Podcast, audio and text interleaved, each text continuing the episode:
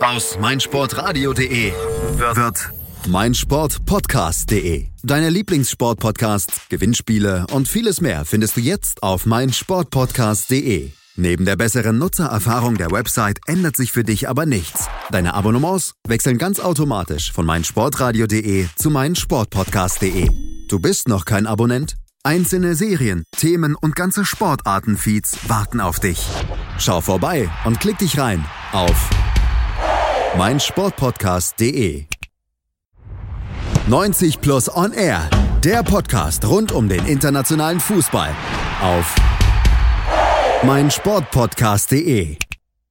90 Plus und Air Matchday auf meinsportpodcast.de. Wir blicken wieder voraus auf das europäische Fußballwochenende und machen bei unserem Haupt- und Top-Thema in dieser Woche Station in der Bundesliga und zwar bei Borussia Mönchengladbach. Eine der großen Überraschungen im ersten Saisondrittel. Ja, die Borussia aus Mönchengladbach, die blickt auf eher zwei magere Jahre zurück, wo es dann eben auch kein internationales Geschäft gab. Aber der Start in die Saison 2018-19 aus Sicht von Gladbach hervorragend verlaufen, sehr überzeugend. Man ist Zweiter aktuell mit 23 Punkten nach elf Spieltagen, also nach einem Drittel der Saison und damit erster Verfolger von Borussia Dortmund. Doch was hat die Gladbacher in dieser Saison so stark gemacht? Was macht sie so stark und wieso sind sie so hervorragend in die Saison gekommen und wie anhaltend ist denn dieser Höhenfluch aktuell? Das klären wir heute hier auf meinsportpodcast.de mit zwei Experten. Zum einen hier unserem Kollegen von 90 Plus, Manuel Behlert. Hallo Manu. Servus. Und von der Rheinischen Post und der Rheinischen Post Online, der Gladbach-Experte, Carsten Kellermann. Hallo Carsten. Hallo, guten Morgen zusammen.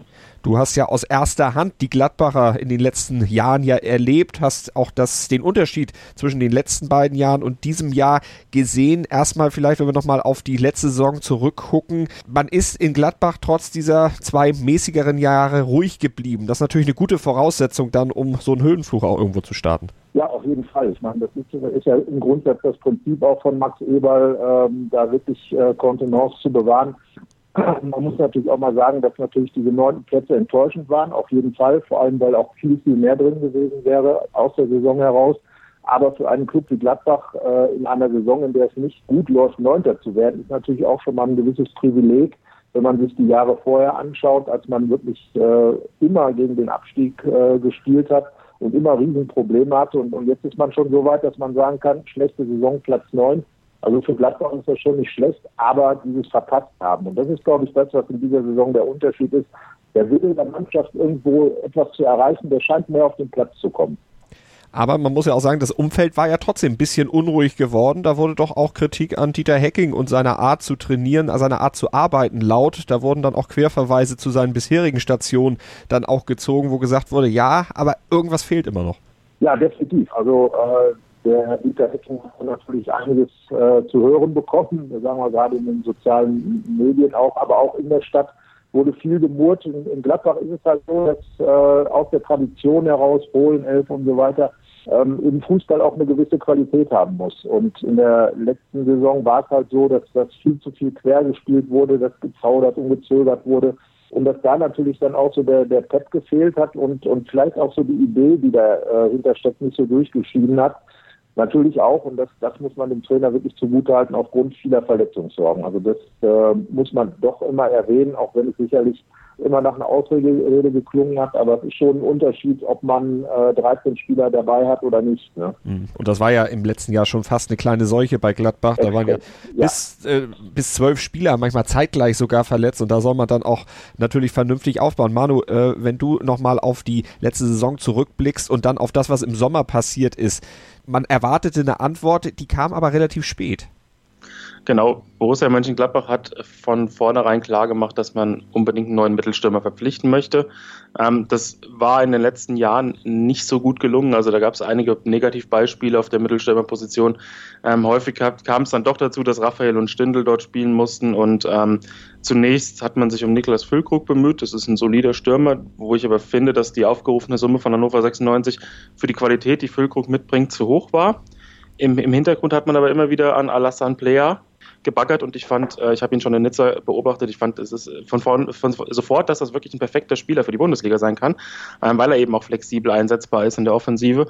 Und ähm, ich denke, im Hinterkopf hat das schon eine Rolle gespielt, dass man in Gladbach hin zum 4-3-3 möchte und dann einfach die ganze Offensive fluider, die ganze Offensive äh, flexibler gestalten möchte. Und ähm, es hat sich dann eben ausgezahlt, dass man so lange an, an der Verpflichtung von Player gearbeitet hat und nicht irgendwann dann doch einfach das Geld, das Hannover für Füllkrug gefordert hat, auf den Tisch gelegt hat, sondern ähm, hartnäckig geblieben ist, Player nach und nach überzeugt hat ähm, und sich dann eben mit Nizza einigen konnte. Und ich fand, ähm, dass das der Königstransfer in dieser Saison war, mhm. der passend mit dem Systemwechsel und dem, der, der ganzen Neuordnung in der Offensive einfach dafür sorgt, dass Gladbach im Moment so erfolgreich ist.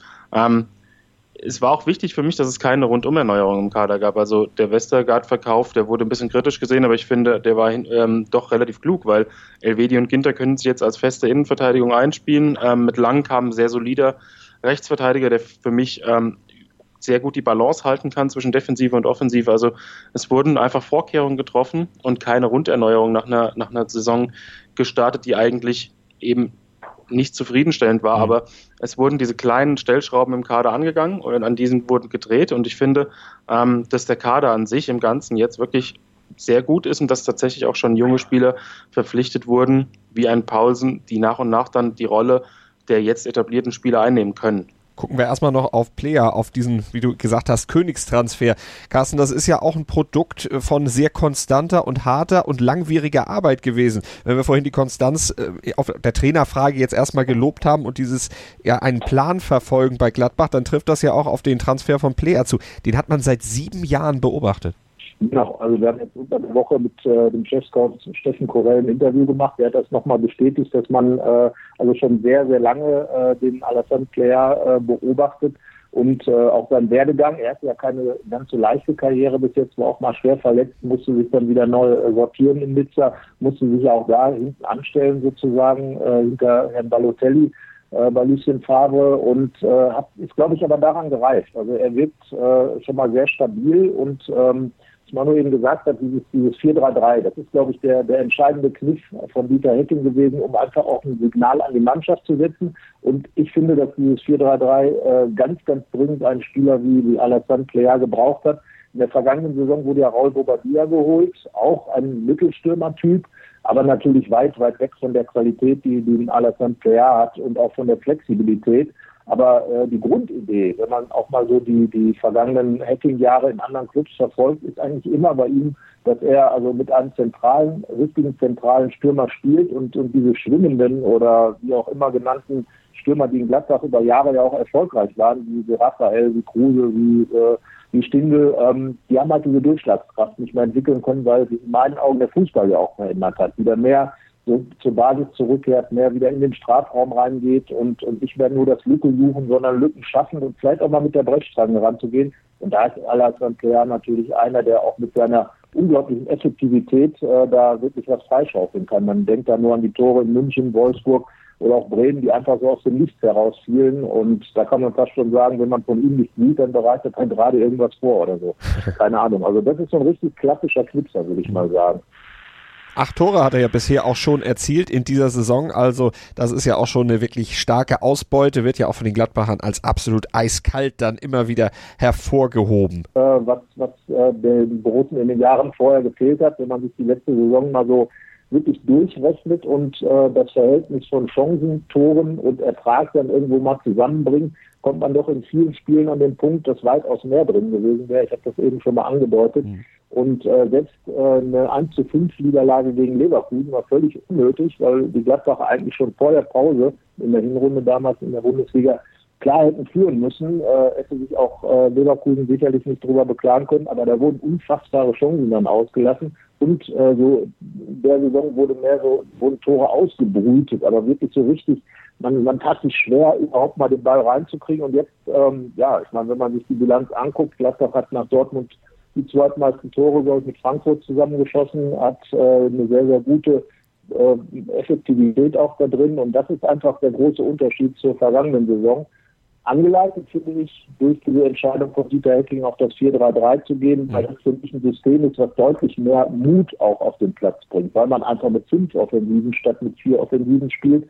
Und, das darf man auch nicht vergessen, das ist in Gladbach Tradition, das ist das alte Weißweiler-System.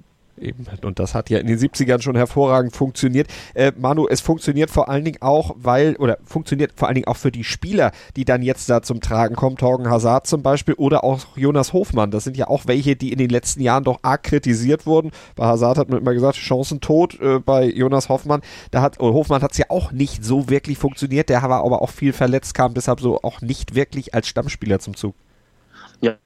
Hofmann natürlich nicht den, den nötigen Rhythmus. Aber andererseits ähm, finde ich, dass er in dieser Rolle, die er jetzt äh, einübt, ähm, im zentralen Mittelfeld, wo er einfach sich auch frei bewegen kann, wo er wirklich ähm, aus dem Zentrum für Gefahr sorgen kann, aber auch mal auf die Flügel ausweichen kann. Es tut ihm einfach extrem gut, das merkt man schon. Ähm, er ist ein Spielertyp, der für dieses 4-3-3 mit den offensiv ausgerichteten Achtern eigentlich wie gemacht ist. Ähm, vor allem dann hat er auch zu, zu, Saisonbeginn schon gleich das Vertrauen von Dieter Hecking gespürt. Ähm, man hat gemerkt, okay, es ist, es ist ein Plan da, es ist eine Anpassung da. Der Trainer will mit dem vorhandenen Personal etwas Neues probieren, etwas Neues auch riskieren. Und ähm, ich finde, das 4-3-3 passt wirklich sehr gut zu Gladbach, es passt sehr gut zu Hofmann. Ähm, kommt natürlich auch noch hinzu, dass Strobel, der ähm, gerade vor seiner schweren Verletzung teilweise als Wackelkandidat galt, der jetzt nicht so, die, gerade in, in, auf der Doppelsechs nicht so die Elemente einbrachte, die man dort benötigt hätte, dass er jetzt auch in dieser Saison, finde ich, eine sehr gute Leistung zeigt. Ähm, er spielt auf der Sechs einen sehr guten Part. Auch Neuhaus, finde ich, ähm, dem, dem das Jahr in Düsseldorf extrem gut getan hat, der da ähm, nicht nur Spielpraxis gesammelt hat, sondern auch sehr viel Selbstvertrauen, der ja auch ein offensiver ausgerichteter Spieler ist. Ähm, das funktioniert alles ganz gut. Also die, die Abstimmung auf dem Platz, die ähm, ist wirklich sehr gut. Ich finde auch, es nicht verwunderlich, muss man sagen, dass äh, Spieler wie Zakaria und Kramer, die wirklich auch individuell sehr gut sind, dass die ein bisschen außen vor sind, dass die ähm, auf ihre Chance warten müssen, denn das, was, was Hacking angepasst hat, ist, äh, funktioniert wirklich alles. Und warum sollte man etwas, was gut funktioniert, ändern? Ähm, Hofmann ist in diese ähm, Position, in diese Aufgabenverteilung reingewachsen, er hat sich sehr, sehr schnell daran angepasst. Ähm, und finde, das ist eine der absolut positiven ähm, äh, ja, Dinge, die diese Saison bis jetzt mhm. bei Gladbach. Also Hofmann ähm, absolut beeindruckend, schießt Tore, bereitet Tore vor, ähm, arbeitet aber auch viel. Also es ist sehr viel unterwegs und ähm, setzt die Vorgaben von Hecken einfach perfekt um, finde ich. Wie hast du ihn erlebt, äh, Carsten, jetzt in den letzten Wochen? Hofmann viel befreiter als in den letzten Jahren davor? Ähm, also Hofmann ist so ein ganz spezieller Typ. Ähm, der hat, äh, der hat etwas, was viele Profis nicht haben. Der hat so, eine, so einen gewissen Touch äh, von Selbstironie. Ähm, hat eigentlich immer so ein bisschen auch ähm, mit dieser, dieser Rolle, dass er eben keine Tore geschossen hat und dass ihm das wirklich gefehlt hat, ähm, äh, ein bisschen auch äh, gespielt, ist damit eigentlich relativ locker umgegangen, aber er ist jetzt auf dem Feld, ich finde aber die gesamte Gladbacher Mannschaft auch, wird er viel stabiler. Äh, also einmal körperlich, aber auch mental. Und äh, das ist ja bei, bei Hofmann, wenn man an die vergangene Saison denkt, er hatte da ein paar, wirklich ein paar überragende Szenen. Im Spiel gegen Wolfsburg, gegen Dortmund, wo er mit, mit Solo von der Seite aus reingekommen ist. Aber er selber sagt, dass er eben diese, diese Rolle, äh, wie Manu auch gerade schon gesagt hat, besser ist, weil er einfach viel mehr im Spiel ist. Äh, auf der Außenseite, auf den äh, Flügeln ist man dann doch äh, immer so ein bisschen, muss man eingesetzt werden. Jetzt kann er sich Bälle holen. Äh, wie beispielsweise in München, als er die Balleroberung hat vor dem 2 zu 0. Und er kann also aktiv selber mitbestimmen, ist auch der, der sozusagen das Pressing vorgibt, ähm, hat Peter Hacking mal äh, wissen lassen. Ähm, zusammen mit Neuhaus haben die beiden sich natürlich super eingespielt und haben den Vorteil, Dennis Zakaria oder auch Michael Cousins waren ja im Sommer unterwegs mit den Nationalmannschaften und äh, die haben wirklich noch echt Probleme, sich in dieses, äh, diese Art des Spiels äh, reinzufinden. Und Jonas Hofmann ist jemand, der im Moment, glaube ich, einfach mal sein gesamtes Potenzial abruft. Äh, und das ist, glaube ich, ganz entscheidend. Ähm, das hat ihn ja sogar in die Nähe der Nationalmannschaft gebracht. Und wenn man sich überlegt, was über den schon alles gesagt worden ist, er ist ja damals, äh, das darf man nicht vergessen, der erste Transfer der Ära Schubert gewesen, der kurzen Ära Schubert. Ähm, wurde damals im, im ähm, Winter aus Dortmund geholt und hat irgendwo nie so richtig seine Rolle gefunden. Aber Dieter Hecking hat eigentlich immer auf ihn gesetzt. Er war auch viel verletzt in der vergangenen Saison, hat deswegen nicht so viele Spiele gemacht. Aber diese neue Rolle, das ist für ihn einfach perfekt, muss man sagen. Und, und Jonas Hofmann ist im Moment, finde ich, ein Spieler, der, der ganz klar dafür steht, was sich in Gladbach alles verändert hat. Mhm. Verändert hat sich vor allen Dingen auch das Klima in der Mannschaft. Das wird mittlerweile auch als ja, perfekt eigentlich, als rundum harmonisch bezeichnet. Carsten, siehst du da irgendwelche äh, möglicherweise negativen Tendenzen? Werden dann eben Spieler, die jetzt aktuell, Manu hat es ja skizziert, nicht zum Zug kommen, über längere Zeit dann auch keine große Chance haben, weil es eben läuft, dass da Unruhe reinkommt? Oder ist die Mannschaft insgesamt wirklich so aufeinander abgestimmt, dass da die Gefahr eigentlich nicht besteht? Also insgesamt war, glaube ich, die Stimmung in der Mannschaft eigentlich auch in den beiden Saisons vorher wirklich ganz gut. Also ähm, die Borussen, das, äh, das ist ja auch eine Vorgabe, schauen ja doch immer sehr auf den sogenannten Charakter der Spieler. Äh, manchmal wurde ja sogar gesagt, dass die Mannschaft zu nett sei. Aber ähm, ich glaube, dass im Moment auch da Dieter Hecking äh, genau den richtigen Ton trifft und äh, der Erfolg natürlich auch ähm, ihm dabei dann so ein bisschen zur Seite steht. Natürlich sind Spieler wie Kramer, wie Zakaria oder wie Cousins insbesondere sind natürlich enttäuscht, dass sie nicht spielen und äh, mit Sicherheit wird dann auch der eine oder andere, wenn man mal in den sozialen Netzwerken guckt, schon mal so eine enttäuschte Einlassung da gemacht haben. Aber insgesamt ähm, glaube ich, dass äh, jeder mitbekommen hat und jeder auch verstanden hat, dass so eine Saison noch sehr lang ist. Jetzt ist zum Beispiel Kramer verletzt, ähm, von Ducouré wollen wir ja gar nicht reden, der als mögliche Alternative für die Rückrunde plötzlich im Gespräch war. Ähm, das geht dann doch relativ schnell und ich glaube, dass jeder weiß, ähm, dass es irgendwann auch eine, äh, die Chance kommen wird. Ja, und da muss man die nutzen. Und das kann man ja fast so sagen, dass Neuhaus und Hofmann einfach im Sommer die, die Chance genutzt haben, die sich geboten hat, weil die anderen eben noch unterwegs waren und so, dass dieser positive Konkurrenzkampf die Spieler nicht zufrieden, aber gleichzeitig nicht so äh, darauf reagieren, dass es eben gibt, sondern dass jeder weiß, im Training äh, richtig was zu tun. Und das ist eben dieser Konkurrenzkampf, der dann sich auch positiv auswirkt. Ich glaube, dass man das natürlich bei erfolgreichen Mannschaften immer einfacher transportieren kann. Wenn jetzt die Spiele verloren werden, wird natürlich jeder, der nicht spielt, direkt sagen, ja, mit mir wäre es vielleicht anders. Ja, Erfolg, das sagt ja auch Dieter Hecking immer wieder, also äh, es gibt kein besseres Argument als Siege. Und die sind auch für ihn natürlich im Moment ein gutes Argument in dieser Konkurrenzkampfgeschichte. Und die sind für Hacking natürlich selber auch wichtig, denn äh, Vertrag läuft am Saisonende aus. Und über die Zukunft des Trainers, wird der Vertrag verlängert, wird er nicht verlängert? Wenn ja, wie lang? Darüber sprechen wir gleich noch hier bei 90 Plus und Air Matchday auf meinsportpodcast.de mit Manuel Behlert von 90 Plus und Carsten Kellermann von der Rheinischen Post und der Rheinischen Post Online. Und mein Name ist Malte Asmus. Sport für die Ohren. In deinem Podcatcher und auf meinsportpodcast.de. Hallo, hier ist Benny Hövedes. Hallo liebe Hörer, mein Name ist Yannick Lebherz. Ich bin Schwimmer der deutschen Nationalmannschaft. I'm David Kohlfahrt. Die Profis am Mikrofon, immer und überall auf meinsportpodcast.de. Der Gladbacher Höhenfluch heute Thema bei 90 Plus und Air Matchday auf meinsportpodcast.de mit Malte Asmus, Carsten Kellermann von der Rheinischen Post und der Rheinischen Post Online und mit Manuel Behlert von 90 Plus und wir sind jetzt bei der Situation des Trainers angelangt. Dieter Hecking, über den müssen wir sprechen. Man hört immer wieder, ja, es soll verlängert werden, aber man ist äh, noch in Gesprächen, beziehungsweise hat auch keine große Eile. Manu, was glaubst du, wie lange wird sich dieser Entscheidungsprozess noch hinziehen oder wie wird es ausgehen dann?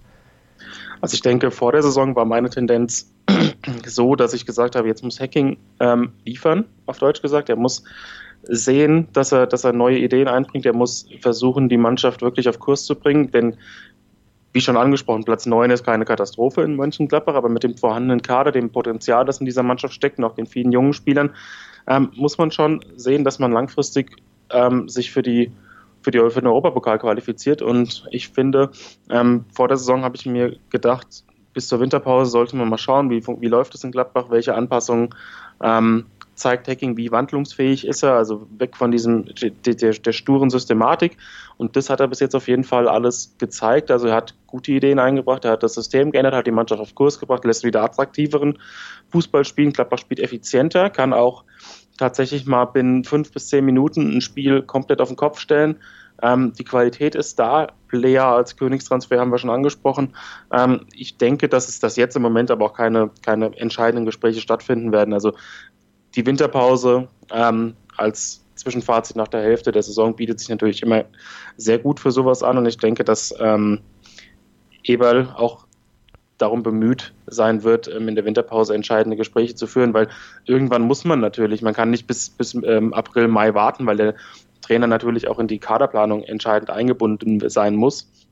Dementsprechend sollten alle Beteiligten schon zwar keine Eile haben, das ist richtig, weil man sich dann einfach auch nicht mit irgendeiner ähm, Deadline unter Druck setzen will, intern. Ähm, Eile muss, muss nicht sein, aber ich denke, in der Winterpause ähm, rund um die Vorbereitung auf die Rückrunde sollte man dann schon äh, die grundsätzliche Ausrichtung, den Plan besprechen und dann ähm, auch weitermachen. Ich denke aber, da es auch personell noch einige Fragezeichen gibt, gerade ähm, langfristig gesehen. Also es werden Stammspieler und Führungsfiguren ersetzt werden müssen, wie Wendt, wie Raphael, also zumindest mittelfristig, weil Raphael hat auch schon, ähm, man merkt schon ihm ein bisschen den Verschleiß an. Er ist jetzt ein eher ein Teilzeitprofi, auch wenn er in dieser Saison wieder mit vielen Blessuren zu kämpfen hatte. Ähm, Wendt, ja, soll auch nochmal verlängern, beziehungsweise wird, wird noch einen Moment bleiben, aber ähm, das sind so, so Schlüsselfiguren, die nach und nach ersetzt werden müssen. Und natürlich muss man auch ähm, einen Plan in der Hinterhand haben, was mit äh, Torgen Hazard passiert. Dementsprechend ähm, ja, muss man halt sehen, wie, wie, inwieweit man auf einen gemeinsamen Nenner kommt. Ähm, ich denke, das Verhältnis zwischen Eberl und Hacking ist sehr gut und ich denke, die aktuelle Situation stellt auch unter Beweis, dass Hacking ähm, auch in seinem, äh, mit seiner Erfahrung sich immer noch weiterentwickeln kann und neue Ideen äh, einbringen kann. Wenn sich nichts grundlegend ändert, gehe ich davon aus, dass äh, Gladbach mit Hacking bis 2020 oder 2021 verlängern wird ähm, und dass das irgendwann im Laufe des Januars, Februars ähm, eben entscheidend dass es da entscheidende Fortschritte gibt und das dann auch dann irgendwann verkündet wird, weil im Moment sehe ich kaum negative Aspekte oder überhaupt keinen. Ähm, der jetzt dafür sorgen könnte, dass eine Vertragsverlängerung eben nicht zustande kommt. Carsten, wie siehst du die Situation? Jetzt habe ich vorhin gerade gelesen, dass äh, Dieter Hecking auch gesagt hat, oh, ich könnte auch irgendwann nochmal wieder bei Hannover 96 anfangen. Ist das, ist das ein Pokerspiel ja. oder war das einfach, äh, weil, weil er gefragt wurde? Ja, ich glaube, er macht sich gerade im Moment tatsächlich Gedanken. Ähm, er ist ja jetzt äh, 54 und ähm, überlegt jetzt ein bisschen hin und her, äh, was, was er noch so in, in seiner Karriere als äh, Hacking als Trainer oder eventuell, und da ist ja das Thema äh, bei Hannover 96 Sportdirektor, Sportvorstand noch kommen kann. Ähm, also ich glaube nicht, dass es ein Pokern ist, sondern dass er sich wirklich ganz konkret äh, äh, im Moment Gedanken über seine Lebensplanung macht, wie es weitergehen soll. Man hat ja seinen, seinen Sitz äh, in der Nähe von Hannover mit der Familie.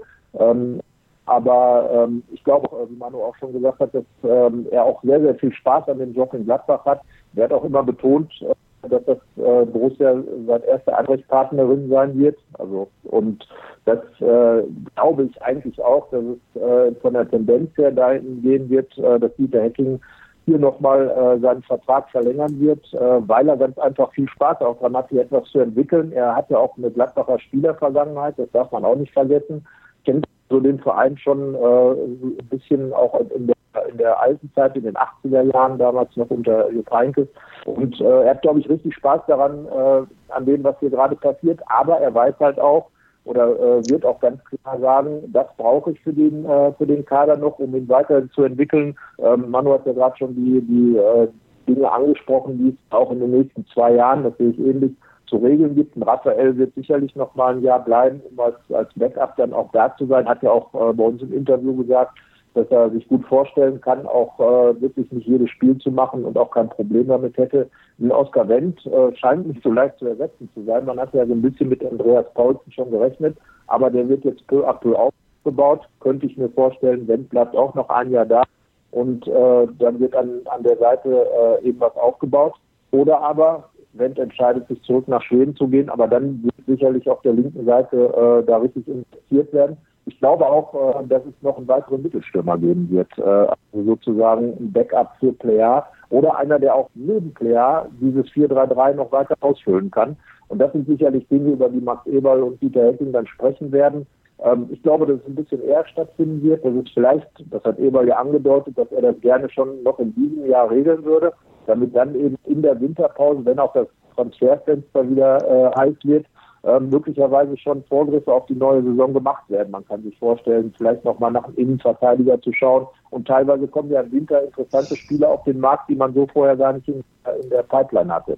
bei Hackings mittelfristiger Planung würde ich auch noch interessant finden, dass er, denke ich, ähm, jetzt mit der Aussicht auf internationalen Fußball in Gladbach sich da, das sicherlich nicht nehmen lassen will. Also er hat jetzt was aufgebaut, hat die Mannschaft mhm. verbessert, hat jetzt sein neues System ähm, ja, aufgebaut und das, das seine Ideen implementiert. Und ich denke nicht, dass er jetzt mit der, mit der Aussicht auf den internationalen Wettbewerb, weil ob es jetzt Champions League wird, das sei mal dahingestellt, dahinter lauern noch ganz viele hochklassige Teams, aber ich traue Klapper auf jeden Fall Platz 4, 5. Also die, die Schwelle zwischen Champions League und Europa liegt zu. Und ich kann mir nicht vorstellen, ja. dass er sich das nehmen lassen möchte. Nee, das glaube ich auch nicht, weil er, wie gesagt, wenn man dann sieht, wie er auch an der Seitenlinie dabei ist, äh, wie die Mannschaft auf ihn reagiert, wie auch das gesamte äh, Trainerteam inzwischen also äh, richtig eingestellt ist mit dem Standardexperten ähm, Dirk Brenser und ähm, mit den, den anderen, die inzwischen dabei sind. Äh, da passiert halt eine Menge, da wird, wird gut und intensiv gearbeitet. Und ich glaube, ähm, auch eben diese Perspektiven, die ein Club wie Borussia Mönchengladbach hat, möglicherweise wird ja im Sommer auch wieder Geld reinkommen, wenn eventuell ein Torgan Ersat verkauft wird ähm, das, was jetzt mit AS Rom im, Gespräch ist, das kann man, glaube ich, vergessen, weil äh, die können, die Römer können, glaube ich, höchstens 30 Millionen bezahlen. Und das wird weit mehr sein, was ein Torgan Azad dann äh, eigentlich auf den Markt bringen sollte. Wird er dann verkauft, dann würde dann entsprechend natürlich auch Möglichkeiten äh, finanzieller Art da sein. Wobei ich glaube, dass sich Torgan Azad auch überlegen müsste, ähm, welche Rolle er in Mönchengladbach spielt und welche Rolle er woanders spielt. Er ist hier natürlich ein absolut angesehener Spieler und darf nicht vergessen, der verpasst fast keine Minute in der Bundesliga, schon in der vergangenen Saison nicht. Und äh, diesen Status, diese Rolle muss man natürlich erstmal haben. Er hat hier einen Trainer, der 100 Prozent hinter ihm steht. Er entwickelt sich von, von Jahr zu Jahr weiter und das ist eben die Frage, will ich jetzt Topspieler und, und vielleicht der große Star in Mönchengladbach sein oder eventuell in einem größeren Club dann ganz neu anfangen, mir was Neues erarbeiten. Eine Frage, die sich auch im Torgan Ersatz stellen wird. Also ich bin da mal sehr gespannt du eben schon gesagt hast, der Westtransfer kam ja auch relativ kurzfristig, wo dann eben auch ab, äh, abgewogen wurde, wie viel Westergaard und ähm, wenn ich Möglichkeiten habe, dadurch dann einen Alassane Player zu bekommen, habe ohnehin die Idee, Elvedi in Mitte zu ziehen. Naja, das ist dann so ein äh, äh Plus-Minus-Null-Geschichte gewesen und am Ende wird man jetzt ja sagen, alles richtig gemacht. Und sowas könnte es vielleicht im Sommer auch geben, dass ein Spieler, der im Moment vielleicht noch gar nicht so auf der Agenda ist, plötzlich riesen Geld reinbringt und äh, dann ganz neue Möglichkeiten bestehen, andere Dinge zu realisieren. Aktuell läuft es auf jeden Fall hervorragend bei Borussia Mönchengladbach. 17 Spiele saisonübergreifend, immer ein Tor mindestens geschossen. Das ist auch eine Bilanz, die gab es in, in der Bundesliga-Geschichte bei den Gladbachern auch so in der Form lange nicht. Also das ist schon sehr erfolgreich. Jetzt haben wir sehr viel über Stärken und positive Sachen gesprochen. Carsten, gibt es denn auch irgendwas, wo du sagst, ah, das ist aber noch eine richtige Schwäche? Wenn ich jetzt mal so auf die Bilanz dieser Saison gucke, dann kann man da vielleicht diese Klatsche gegen Leverkusen im DFB-Pokal nehmen und vielleicht auch die Niederlage aus der Bundesliga in Freiburg, so dass man sagen kann, dieses System klappt eigentlich ganz gut, ist aber eben doch unter bestimmten Voraussetzungen fehleranfällig. Da hast du recht. Also äh, ganz wichtig ist ja die Laufleistung, äh, gerade in diesem System, abhängig natürlich von den beiden Achtern, aber auch von den Außenstürmern in dem äh, Dreierangriff. Denn äh, wenn da die Löcher nicht zugemacht werden nach hinten, man hat ja relativ große Räume hinter den Spielern, äh, die dann natürlich mit einem Spieler weniger besetzt sind, haben wir eben schon gesagt. Äh, wenn fünf Offensive da sind, sind natürlich auch nur noch fünf Defensive da. Ein Sechser hat natürlich eine andere Fläche zu bearbeiten als zwei. Und äh, das hat man gerade auch in Berlin gesehen und äh, auch gegen Leverkusen. Ähm, in Berlin war es halt so, dass eben diese Räume nicht gut besetzt worden sind und nicht gut gearbeitet worden sind. Ähm, gegen Leverkusen war es eine gewisse Naivität. Und das ist, glaube ich, das, was diese Mannschaft äh, an so einem Tag dann einfach hat, äh, dass sie dann von äh, einfach zu viel noch will und sagt, okay, wir liegen jetzt 0 zu 3 zurück, wir können das noch drehen im Pokal, klar, Ergebnis ist ja letztlich egal, aber eine 0 zu 5 Niederlage ist natürlich schon mal ein Statement, gerade mit Blick auf die vergangene Saison, wenn man an, ja, auch an die sehr hohen Niederlagen in Dortmund, München und auch gegen Leverkusen denkt. Und ähm, ja, in Freiburg, ähm, ich glaube, da muss man einfach sagen, die Gladbacher brauchen da bis, zur, äh, bis die Freiburger ein neues Stadion bezogen haben, nicht mehr hinfahren. Das scheint irgendwie Gladbach und Freiburg, das scheint nicht zu funktionieren und ähm, ich weiß es nicht. Also das Ziel war ja auch wieder hochgradig seltsam. Wir haben die Gladbacher den Schneid abkaufen lassen. Aber sie haben es dann auch geschafft, in den nächsten Spielen eben äh, diese Dinge anzunehmen. Aber im Großen und Ganzen glaube ich, dass genau solche Mannschaften wie Freiburg, wie Augsburg Und das wird sich in den nächsten Spielen auch zeigen, wenn dann Hannover, Nürnberg und Stuttgart nach Gladbach kommen. Die Mannschaften, die viel körperlicher spielen, die vielleicht auch einfach Wellen operieren und so weiter, gegen Mannschaften wird sich Borussia Gladbach immer wieder tun. Und das ist so ein Ding, wo man, glaube ich, noch dran arbeitet, auch als Dieter Hetting, die Mannschaft dann einfach darauf einzustellen, dass eben auch jenseits des immer alles fußballerisch zu lösen, vielleicht manchmal gespielt werden muss und auf solche Mannschaften gut zu reagieren. Das ist vielleicht dann so das Manko, was, was die Gladbacher in manch einem Spiel noch haben. Und äh, da bin ich jetzt sehr gespannt, weil diese nächsten drei Heimspiele sind natürlich Pflichtsiege, wenn man es genau nimmt, für den Tabellenzweiten. Und ähm, da wird man, wird man, glaube ich, sehen, inwieweit die Mannschaft diesen Schritt gemacht hat. Gegen Düsseldorf hat sie angedeutet, dass das geht, auch gegen Mainz. Aber wie gesagt, ähm, die anderen Mannschaften schauen auch hin, was passiert. Jetzt geht es also am Wochenende erstmal gegen Hannover. Manu, siehst du noch andere Schwächen, die Carsten jetzt eben vielleicht nicht erwähnt hat? Nee, das war alles schon, schon sehr ausführlich. Ähm, ich denke, es, es, ist einfach so, dass die, dass die Kaderbreite gut ist. Dass, es gibt natürlich Einzelschicksale, wie beispielsweise Trimmitsch, Kramer, Laszlo Benes, auch Hermann. Also ich denke, dass, dass es da ähm, auch zu Abgängen kommen könnte oder, oder wird in der Winterpause. Vor allem Hermann, der wurde jetzt neulich mit VfB Stuttgart in Verbindung gebracht, ähm, saß jetzt zuletzt auf der Tribüne. Das kann für einen Spieler seiner Qualität, die er auch in dieser Saison bei Kurzeinsätzen schon angedeutet hat wieder, äh, kann natürlich nicht das, das Ziel sein. Auch ein, bei Benes könnte, eine, könnte sich eine Laie andeuten. Also es ist, äh, das hat jetzt mit dem, mit dem Fußball, mit der Ausrichtung nichts äh, zu tun. Aber das sind so Dinge, die auch noch angegangen werden müssen. Ähm, was ich auch noch bei dem Restprogramm bis zur Winterpause sehr interessant finde, ist natürlich, dass Gladbach neben den angesprochenen Pflichtsiegen eben auch noch Leipzig, Hoffenheim und Dortmund hat. Ähm, und das könnten Spiele sein. Gerade Leipzig und Hoffenheim sind im Moment so direkte Konkurrenten. Dortmund ist ein bisschen, äh, finde ich auch fußballerisch ein bisschen reifer. Ähm, das könnte, könnte sehr interessant werden, wie Gladbach dann in diesen Spielen besteht, wie sie auch mit dem ähm, gerade von Leipzig und Hoffenheim häufig gespielten aggressiven Pressing zurechtkommen, ähm, wie sie da auch reagieren, wenn, wenn Dieter Hecking dann ähm, auch im Spiel selbst zeigen muss, äh, wie er sich da ähm, vorbereitet, wie er da ähm, mit umgeht. Ich denke, das könnte auch für die, für die Vertragsverhandlungen ähm, extrem wichtig sein, wenn er gegen Leipzig, Hoffenheim und Dortmund besteht. Ähm, ist das natürlich nochmal ein, ein großer Schritt. Also das sind, sind wichtige Spiele, die jetzt bis zur Winterpause anstehen. Ähm, Gladbach hat natürlich den Vorteil, dass sie Zeit haben, dass sie gegen, gegen Teams spielen mit Leipzig, Hoffenheim und Dortmund, die im internationalen Geschäft tätig sind, auch teilweise noch wichtige Spiele absolvieren müssen. Ähm, aber ich sehe Gladbach da trotzdem sehr gut vorbereitet. Also ich denke, denke, Gladbach wird sich bis zur Winterpause unter den Top 4 festsetzen und wird auch mindestens einen dieser drei angesprochenen Gegner schlagen. Ähm, und ansonsten muss man, muss man die Entwicklung auf dem Platz sehen, also wie Gladbach weiter gegen auch tiefstehende Gegner agiert. Ähm, ob man da auch ähm, vielleicht bei den Standards noch die ein oder andere neue Variante auspackt, ob man, ob man fußballerisch ähm, auch mit einem entsprechenden Systemwechsel in einem Spiel ähm, nochmal Akzente setzen kann. Also es gibt jetzt, gibt jetzt viele, viele Dinge, die da noch besprochen werden müssen, denke ich, und die, die Gladbach verbessern kann. Ähm, aber die Basis ist auf jeden Fall extrem gut. Die Basis ist da. Ich sehe Gladbach da auf einem extrem hohen Level und ich denke, ähm, wirklich viel Negatives gibt es im Moment nicht zu besprechen. Das ist ja das Wichtigste für Gladbach.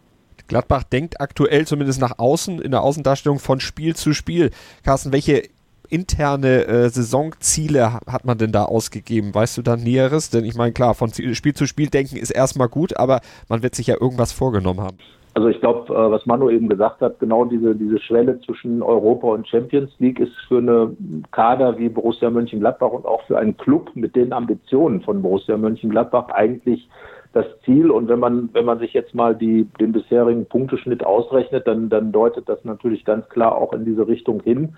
Und das ist auch das Ziel von, von einem Trainer wie Dieter Hecking, äh, der ja nun auch, das darf man nicht vergessen, einmal schon den Pokal gewonnen hat, der auch mit Wolfsburg auch schon äh, äh Vizemeister geworden ist und auch für einen Club wie Borussia Mönchengladbach. Dieses Spiel-zu-Spiel-Denken äh, hilft vor allem der Mannschaft, glaube ich, sich einfach zu fokussieren und äh, sich auf die wesentlichen Dinge zu konzentrieren. Ähm, das haben, hat wohl die Analyse der vergangenen Saison so ein bisschen ergeben, dass, dass man einfach zu viele äh, Nebenkriegsschauplätze aufgemacht hat durch das ständige Reden von Europa Aber ähm, das Ziel ist natürlich, und das hat Oskar Wendt bei uns im Interview auch nochmal gesagt, dass man diese sogenannten magischen Nächte wieder erleben will. Und das muss eigentlich auch der Ansatz von Borussia Mönchengladbach sein. Äh, vergangene Saison ging es ja auch eigentlich bis zum letzten Spieltag noch um Europa und auch die Saison davor ähm, hat man dort noch gespielt, hat am Ende dann durch äh, sehr komische Unentschieden zu Hause eigentlich die große Chance verspielt. Vergangene Saison dann da diese seltsame Niederlage in Hamburg am letzten Spieltag.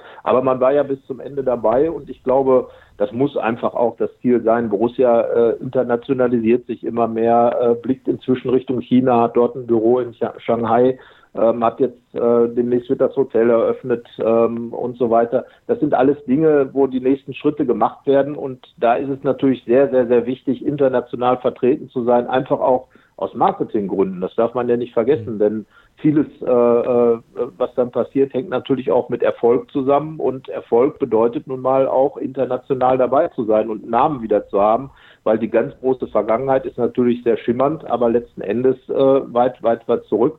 Und die, die Jahre mit Lucien Favre, die dann in der Champions League äh, gespielt worden sind, der FC Barcelona da in der Schubert-Zeit, das sind Dinge, die natürlich eminent wichtig für Gladbach sind die hoffentlich dann auch wiederkommen. Wir werden auf jeden Fall die Situation bei Borussia Mönchengladbach natürlich auch hier bei 90 Plus und R auf mein Sportpodcast.de weiter verfolgen, genau drauf blicken, was mit den Fohlen noch so passiert. Vielen Dank an Carsten Kellermann von der Rheinischen Post und der Rheinischen Post Online für Gerne. seine internen Eindrücke. Carsten, dank dir. Ja, besten Dank. Wir hören. Bis dann. Tschüss. Danke. Die komplette Welt des Sports. Wann und wo du willst auf meinsportpodcast.de. Sportplatz mit Malta Asmus und Andreas Thies. Alles rund um den Sporttag auf meinsportpodcast.de.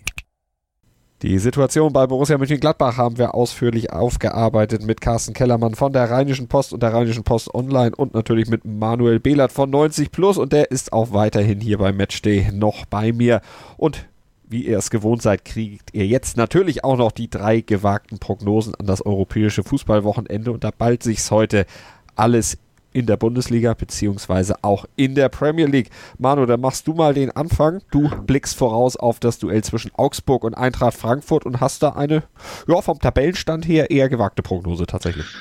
Genau, ich äh, gehe davon aus, dass, dass Frankfurt, ähm, dass der Höhenflug ein bisschen, ein bisschen endet, dass sie in Augsburg verlieren. Ähm, Augsburg ist ein sehr unangenehmer Gegner, der auch gegen gerade offensiv starke Mannschaften ähm, mit seiner Kompaktheit, mit seiner Laufstärke, ja, gut gerüstet ist. Ich denke, dass Frankfurt sowieso in der Vergangenheit in Augsburg oft nicht gut aussah, ähm, selbst wenn die Vorzeichen für Frankfurt gut waren. Und jetzt sind sie extrem gut, wenn Jovic, Aller und Rebic ähm, treffen, wie sie wollen. Die Frankfurter sind stabil, sind auf einem, auf einem Höhenflug und kratzen da im Moment auch oft an den Topplätzen in der Bundesliga.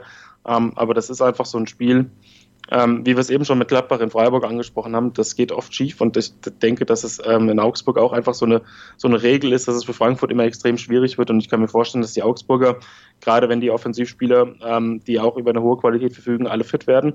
Ja, da gab es noch das eine oder andere Fragezeichen. Ähm, dass Augsburg das Spiel zu Hause gewinnen kann, ganz wichtige Punkte im Kampf gegen den Abstieg äh, sammeln kann. Und wir blicken aus der Bundesliga natürlich dann auch noch auf die Premier League. Und da macht Marius Merck mit seiner gewagten Prognose den Anfang.